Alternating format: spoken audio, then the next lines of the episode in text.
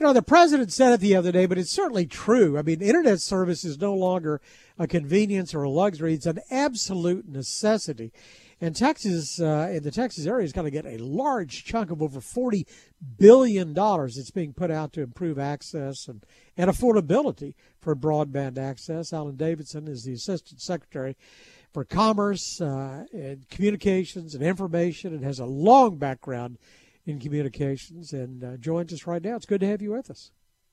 Good to be here. Thanks, David. So I mean, look at you. You so you've done time at Google and and Mozilla, and, and you've seen sort of the evolution of, of, the internet, and it really has. I mean, it's it's past the the copper wires that used to string together all the communities across the country. It is an absolute necessity, isn't it? It it absolutely is, and it's hard to imagine today uh, in 2023 in America we still have millions of people across the country and hundreds of thousands in Texas and throughout the Southwest who do not have that basic internet access. Yes, and how do you, you go to work and go to school, find a job without it? 780,000 people I, I, saw in Texas are underserved. You know, it really struck home during COVID. Um, I watched school districts actually buy hotspots and distribute them to their students so they could remote teach because they didn't have access. Well, that's exactly it. So today, the internet is the essential communications medium, right? You need it for access to your job, access to education, access to telehealth, right? And um, we've been talking about the digital divide in this country for over 25 years. But now, thanks to the bipartisan infrastructure law, we finally have the resources to do something serious about it. So, how do you deliver it? I, I mean, I could go back on this program over 20 years ago. We had a guy on who said, you know, I, we're going to provide broadband over the electric wires. You don't have to string new wires, you know, in fiber, anything else. We can do it that way. And then, you know, along comes Musk and it's coming out of the sky at a high speed or microwave. How do you deliver it to everybody? Well, the starting point is that we, the, the president has given us a simple but ambitious mission, which is to make sure that everyone in the country is connected with high speed, reliable, affordable internet service. And that is a tall order, but to do it, we're going to use an all of the above approach.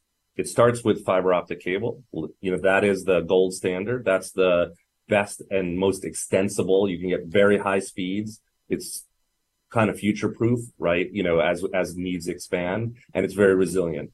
Um, there'll be places where it's too hard to get that fiber out there, and you'll use wireless, or you'll use we'll do this low Earth orbit satellite, which is really amazing and can deliver high speeds uh, as well to really remote areas. And so five, it's going to be all. Five G is being strung everywhere, but but that it doesn't serve a wide area. You've got to have a lot of a lot of density, I guess, for five G.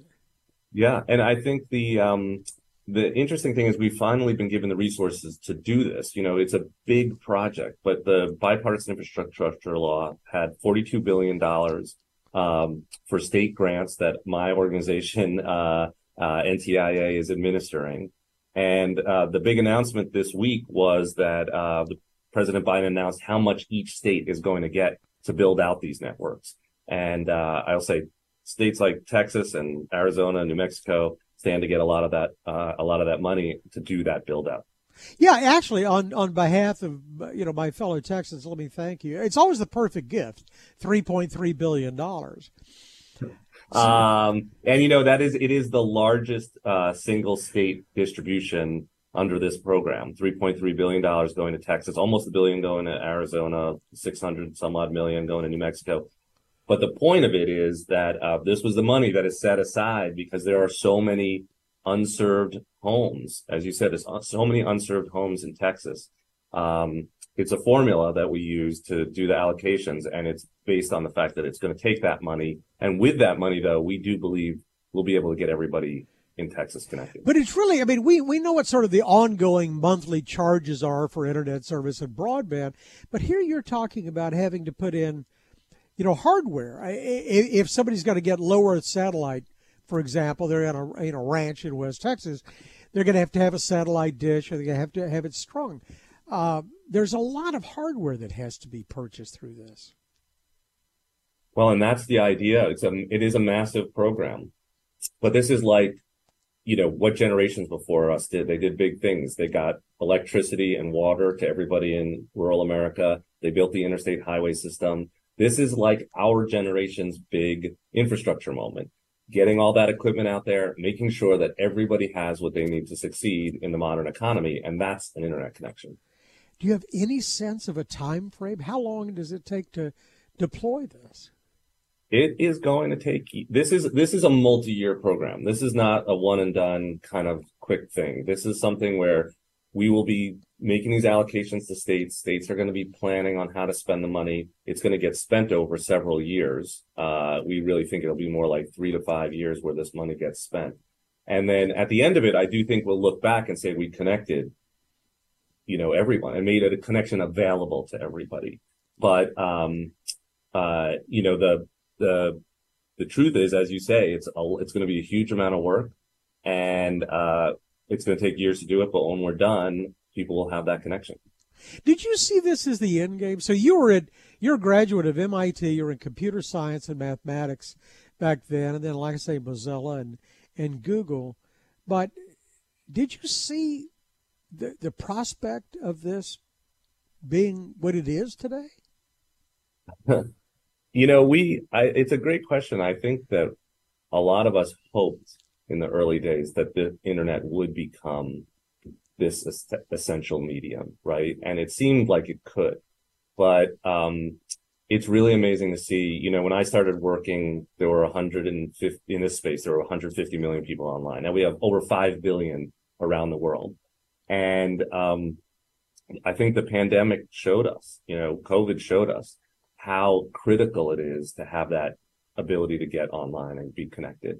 And so, you know, I think uh, Congress has stepped up.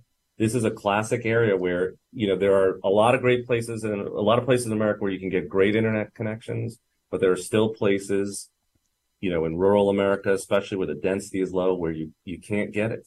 And this is a classic place for us to step up and say, we're going to build that infrastructure. So for years to come, we can create services on top of it. You, and you mentioned the term earlier, but and you say years to come future proof. Is this future proof? Uh, we are the we are investing in high speed networks, right? And uh, we're trying to build the best internet connection for each American that we can. Uh, you know, when you talk about there's there's some some of these technologies, you talk about fiber optic cable.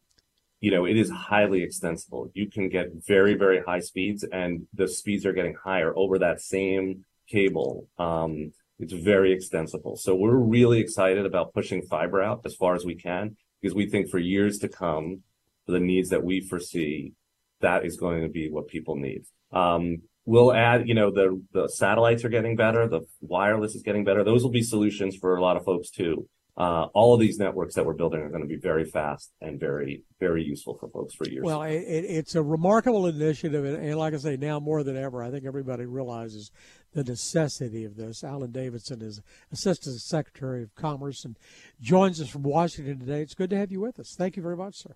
Thank you. It's a once in a generation type of investment, and we're excited to be doing it and uh, getting the money out there. And again, we uh, the 3.3 billion dollars is just perfect, just perfect.